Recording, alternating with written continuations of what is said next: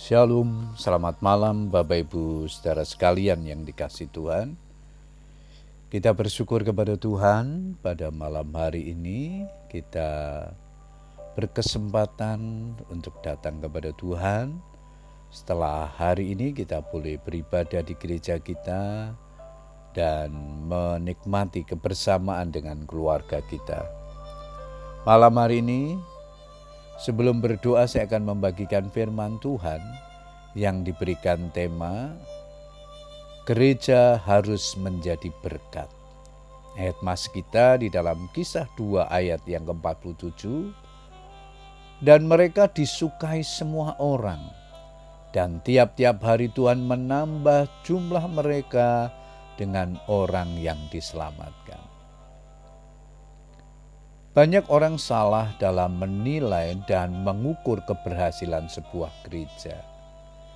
Gereja dianggap berhasil adalah gereja yang memiliki bangunan fisik yang megah, jumlah jemaatnya banyak, dan yang menjadi pembicara di gereja tersebut adalah hamba-hamba Tuhan terkenal. Hal itu sah-sah saja. Siapa yang tidak bangga bila memiliki gereja yang memenuhi kriteria tersebut.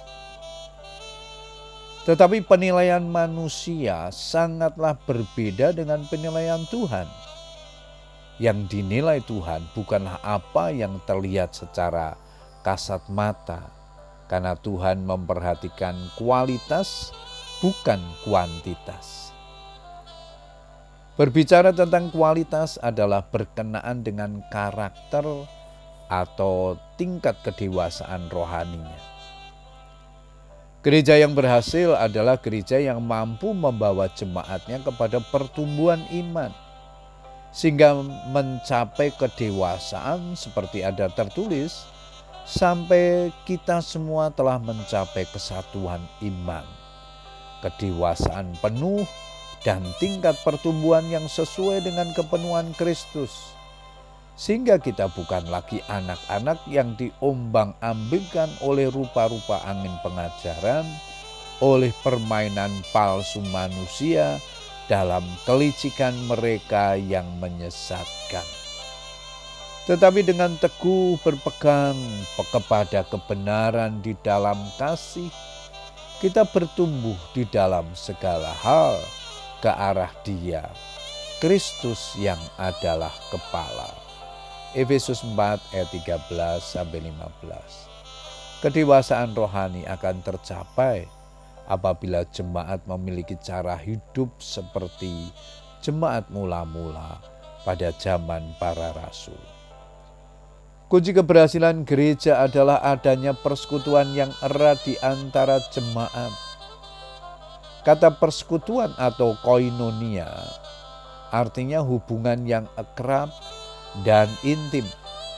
Meski terdiri dari anggota jemaat dengan latar belakang yang berbeda-beda, namun kita adalah satu kesatuan di dalam tubuh Kristus. Karena itu di antara jemaat Tuhan harus saling menopang, saling tolong-menolong. Jangan sampai ada konflik, perselisihan atau perpecahan Sebab kita bukan lagi orang asing dan pendatang, melainkan kawan sekerja dari orang-orang kudus dan anggota-anggota kerajaan surga. Gereja yang berhasil adalah gereja yang dibangun berlandaskan kebenaran firman Tuhan yang mendewasakan iman jemaat dan menjadi berkat bagi dunia. Puji Tuhan Bapak Ibu Saudara sekalian, biarlah kebenaran firman Tuhan ini menjadi berkat dalam hidup kita.